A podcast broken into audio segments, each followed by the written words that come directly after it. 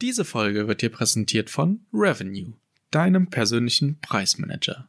Wenn du nicht nur wissen willst, wie Preise überhaupt funktionieren, sondern diese auch noch optimiert haben möchtest und so für mehr Auslastung und mehr Rendite am Ende des Jahres sorgen möchtest, dann kontaktiere auf jeden Fall die Partner von Revenue.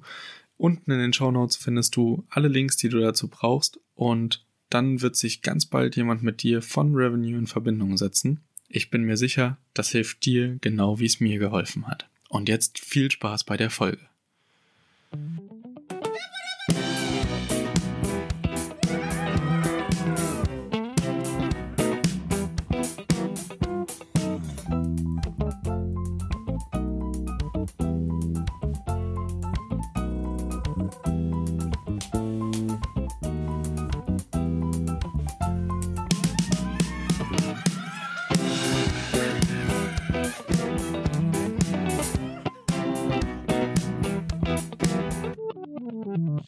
geht's los.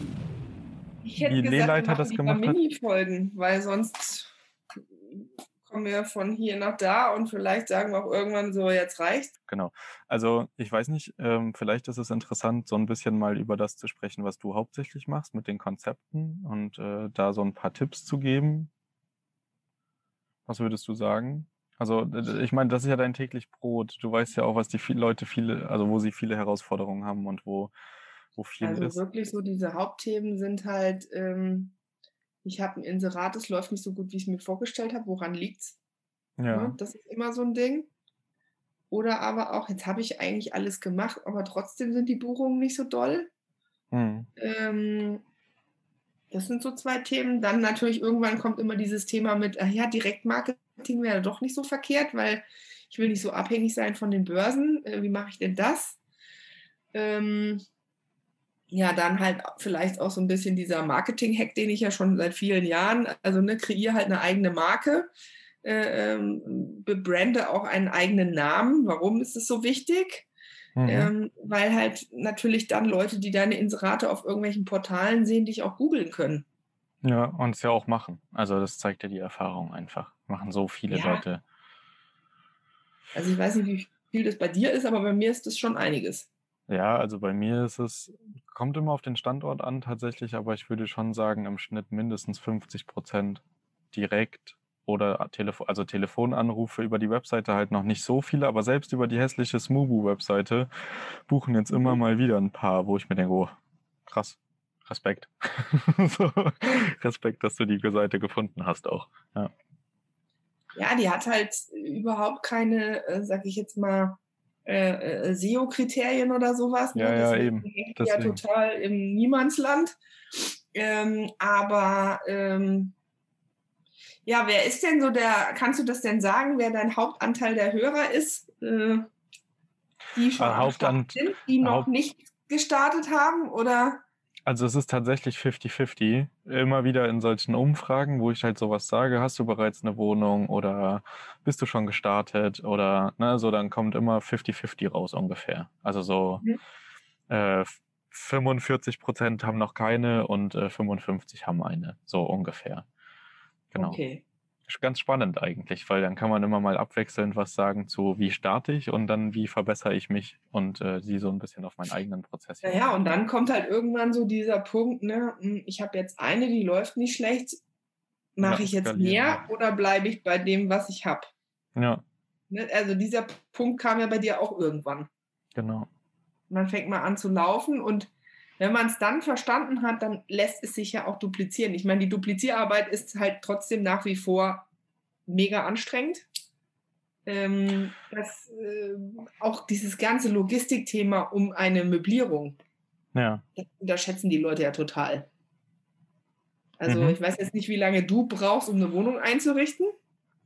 Also wenn es nur um das Zusammenstellen-Prozess geht oder geht es auch wirklich dann um das Nee, nee, Stagen an um- sich? Um fertig. Mit, mit zusammenstellen oder nur das, das Stagen an sich? Mal beides gerne. Also ich brauche für das Zusammenstellen, also weil ich es auch gerne mit einem virtuellen Grundriss mir so hin und her schiebe und dann gucke, was besser aussieht und was nicht. Also schon so bestimmt fünf Stunden konzentriertes Arbeiten, Minimum. kommt halt auf die Größe der Wohnung an. Und äh, fürs Aufbauen äh, und Fertigstellen, je nachdem, ob tapeziert werden muss oder Du wer. brauchst nur fünf Stunden, um alle Möbel durchzugucken, die du potenziell da reinstellen willst? Ja, aber ich habe tatsächlich auch wirklich kleine Buden, muss man ja auch dazu sagen. Ne? Also Okay. jetzt abgesehen von Wohnungen, die ich jetzt in die Verwaltung genommen habe, die schon existieren, sind meine Wohnungen wirklich so bis 45, 46 Quadratmeter. Also es ist jetzt Okay. nichts Wildes. Ne? Also, aber ich bin halt immer ein Freund, ich, ich könnte natürlich auch Blaupause machen und in einer Stadt funktioniert die Farbkombi voll gut. Ich mache es in der anderen Stadt auch, aber ich bin dann Das finde ich langweilig. Genau, ich bin aktuell noch an dem Punkt, dass Also ich sage, jede Wohnung soll was Geiles werden und was anderes und andere Farben mal Mhm. probieren und mal gucken, wie die miteinander harmonieren. Und ich werde auch immer ein bisschen runder, ich merke das. Ich werde zu so einem kleinen Interior-Designer. Ähm, genau, macht mir auch Spaß. Äh, genau, aber so ungefähr fünf Stunden brauche ich. So, ja. finde ich wenig. Wir brauchen mehr. Echt? Mhm. Ja, aber ihr habt wahrscheinlich auch größere Wohnungen oder Nee. andere, andere Hebel. Also, Aber wir haben natürlich, äh, wir machen halt meistens, wenn wir für den Kunden im Vorfeld das Budget nicht so stark abstecken, dann haben wir natürlich ähm, auch so ein bisschen das Thema, du kannst ja von Stöckchen bis Steinchen, also die, die, die Range ist ja sehr breit. Ja. Und ähm, ich bin ja jemand, ähm, also wenn ich wirklich einen Tipp geben kann, versucht möglichst nicht so viel Ikea zu nehmen. Ich betone das ja immer wieder ähm, und es hat nichts damit zu tun, dass ich dieses Label nicht mag oder den Hersteller nicht oder deren Geschäftspolitik nicht gut heiße. Das hat damit überhaupt nichts zu tun, sondern einfach nur mit der bloßen Tatsache, dass jeder Mensch zumindest bis letztes Jahr noch mit diesem Kalender, äh, ähm, also mit diesem Buch, mit diesem Werbekatalog äh, zugeschmissen wurde. und auf Toilette Ähm, saß. Keine Ahnung, aber Ja. dass derjenige halt die gängigen Produkte kennt. Und ich sag halt, wenn du so eine Wohnung einrichtest, dann halte dich halt von einem Kallax-Regal und äh, von Billy und äh, wie heißt der komische Couchtisch? Malm. Also Malm ist zumindest auch was, was es immer gibt, aber ich weiß, Ja, was du und das meinst. sind halt so Produkte, wo ich einfach sage, du willst einen guten Preis für eine Wohnung. Wenn du jetzt nicht im, im Low-Bereich, also für einen Monteur ist ein Malmbett sowieso nicht geeignet, weil das ist ja nur Presssparen. Ähm, aber wenn du halt nur solche Produkte verwendest und jeder sagt halt, oh, das ist auch wieder Ikea, Ikea, Ikea, dann erzielst du halt beim Gast oder beim Kunden kein Wertigkeitsgefühl, dass er bereit ist, einen anderen Preis zu bezahlen. Und wir dürfen halt auch nicht vergessen, wie man selber reist ähm, oder was so zumindest die Maßgabe ist. Ne? Also jeder Gast hat ja schon irgendwie so ein bisschen das Thema, wenn er reist, es soll mindestens so gut sein wie zu Hause, wenn nicht noch ein Schnaps mehr, weil das ist so dieses, ich gönn mir was, ich fahre jetzt weg. Also ich glaube, es kommt, äh, ich, es kommt voll auf, auf das eigene Empfinden an und wahrscheinlich auch aufs Alter von demjenigen, der ein Airbnb aufsetzt, weil bei mir war es zum Beispiel immer so, ich bin zweckmäßig gereist. Ich wollte das Land sehen oder ich wollte in die Stadt und ich wollte die Stadt sehen und war dort nur zum Pennen und wie die Wohnung aussah, war mir immer egal. Und Auch ich bin das aber, Bad? ja gut, aber ich war zu Hause eh nie verwöhnt von einem guten Tageslichtbad oder so, dass ich dann sagen konnte, Mhm. okay. Und dann habe ich gesagt, für mich persönlich, ähm, ich muss dort nur pennen und dann ist alles easy. Und das sind aber niemals Aber meine Zielgruppen gut, dann ist gewesen. es auch preissensibel, oder? Wenn Genau. du da nur enden musst. Genau. Und deswegen habe ich immer gesagt, ich bin auf gar keinen Fall meine eigene Zielgruppe. Und Ich möchte eine Zielgruppe haben, die genau noch einen draufsetzen möchte, die sich äh, freut über Kleinigkeiten oder Ja, vielleicht auch den ein oder anderen Luxus oder sowas und dann halt sagt, okay, dafür bezahle ich auch ein bisschen mehr. Und ich glaube, ganz viele machen halt den Fehler, dass sie so ein bisschen von sich auf andere schließen und selber gar nicht diesen hohen Standard wert sehen und dann sagen, ja, Und der Super-GAU ist, dass der Köder nicht dem Fisch schmeckt, sondern dem Angler. ja, genau. Und also wird es nichts. Ja, also ich persönlich habe auch Wohnungen, wo ich sage, ja, da würde ich drin übernachten, aber die sind jetzt vom Style nicht mein Favorite. Es ist Ja. nicht mein persönlicher Lieblingsstyle, aber trotzdem sind sie geil. Ja. Und zu der Zielgruppe passen sie gut. Ja, und sie voll. werden auch top gebucht. Aber sie sind halt eher, sage ich jetzt mal, Industrial für Männer oder was auch immer, ne? Aber ich gucke halt ganz genau, wer ist meine Zielgruppe, wer kommt da hin oder bei meinen Kundenprojekten genauso, äh, wer ist der Zielkunde und was fragt er nach und was will der und was wünscht er sich. Mhm. Ja? ja? also das mache ich auch so. Äh, ne? ist es auch ganz wichtig, mal so den persönlichen Geschmack außen vor zu lassen. Ja, was ich auch, also was ich auch spannend finde zum Beispiel ist, äh, ich hatte jetzt mit einem mit einem Kunden zusammengearbeitet und der hat äh, Monteurswohnungen, reine Monteurswohnungen, Vierraum, absolutes äh, geiles Ding so für Monteursgruppen, aber hat dann dort vereinzelt 1,40er Betten drinne stehen gehabt. Und ich so, hä? Also verstehe ich nicht. Also dann entweder. Naja, da sind ja auch ein paar dabei, die sind ein bisschen fülliger. Die brauchen ein bisschen mehr Platz. Genau, also aber, aber nur so vereinzelt und dann ähm, schon gemerkt, okay, dann kann ich nicht wirklich viele Leute unterbringen. Und jetzt ist er an dem Punkt, wo er merkt, okay, äh, in der Regel wird jedes Zimmer nur einzeln belegt und die mhm. Leute bleiben langfristig. Und jetzt sind wir an dem Punkt, wo wir sagen, okay, wir holen jetzt Betten, die man ähm, zu 1,60ern zusammenschieben, äh, nee, zu 1,80ern zusammenstecken kann und stellen immer zwei rein. Ähm, und wenn die Leute einzeln kommen, dann haben sie ein Riesenbett was sie sich zusammenstellen können und wenn sie dort lange bleiben. Das ist ja zum Beispiel mein Konzept bei, ähm, auch in Lahnstein zum Beispiel gibt es diese Betten. Hm. Ne? Äh, hat aber zwei Gründe. Also das eine ist der steuerliche Aspekt. ich habe halt extra mit meinem Lieferanten ein Bett kreiert, ähm, das halt unterhalb der geringfügigen Wirtschaftsgutgrenze liegt. So, für alle, die es nicht wissen, 800 Euro. 800 Euro netto. Ja, also ein Teil dieses Boxspringbetts kostet halt 799 Euro.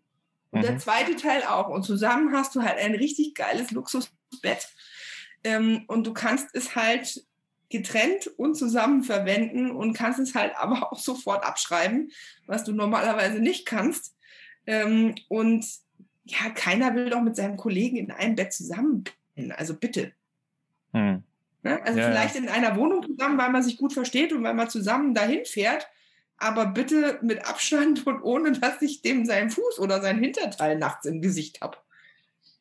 Ja, ja, genau. Und also das ist halt auch das Ding bei Monteuren. Ähm, habe ich auch äh, jetzt ganz oft. Also habe ich selber aber auch erst lernen müssen, zum Beispiel, welche Standorte für Monteure geeignet sind. Ich habe gedacht, ja, ich mache ein schönes Familien, eine schöne Familienwohnung, wo dann auch ein Beistellbett mit dabei sein kann und alles. Und gemerkt, okay, das ist gar nicht die Zielgruppe, die diese Bu Wohnung normalerweise bucht. Es ist einfach nicht der Ort dafür. Und das sind viele Monteure.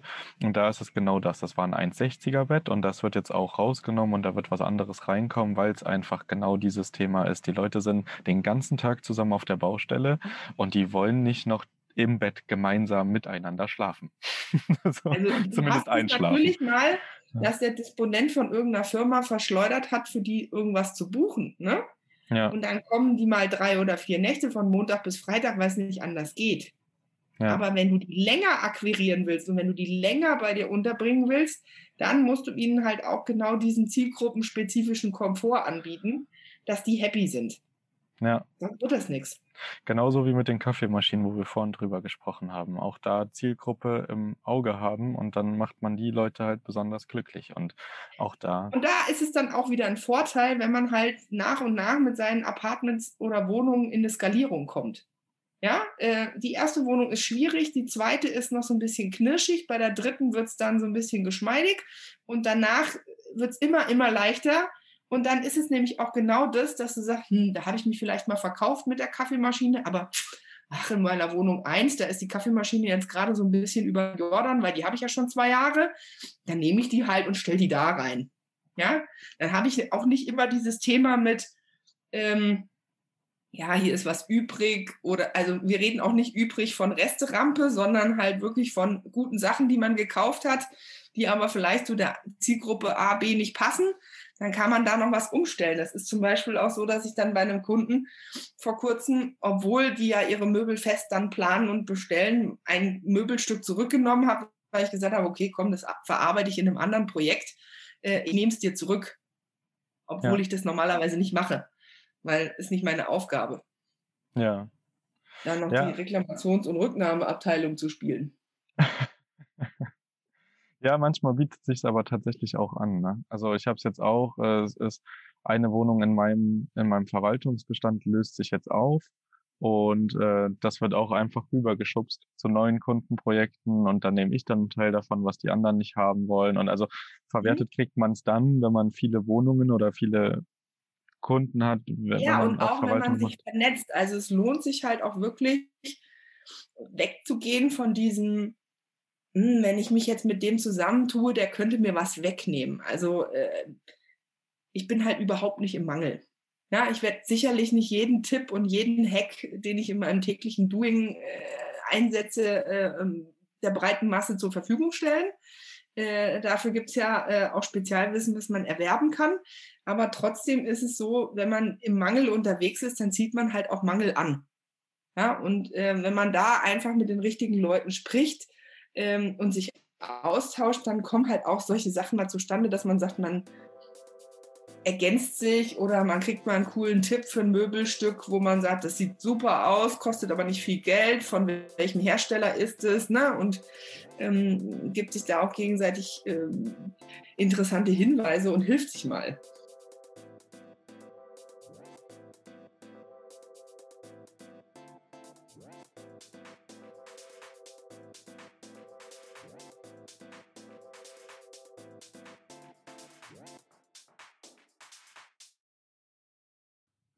Und wenn du jetzt denkst, boah, darüber müssen wir mal sprechen oder das interessiert mich noch mal ein bisschen tiefer oder Hilfestellungen in anderen Themen brauchst und denkst, boah, es wäre schön mal mit jemandem darüber zu sprechen, dann lade ich dich jetzt herzlich ein. Schreib mir auf Facebook, Instagram oder vielleicht sogar eine Mail an kelvin at erhört-podcast.de und ja, schreib mir deine Fragen oder lass uns direkt einen Telefontermin ausmachen und dann setzen wir uns mal zusammen an deine Situation und schauen, wie wir deine Situation passgenau für dich so optimieren kann, dass du ruhig schlafen kannst, glücklich bist und auch erfolgreich in dem, was du tust.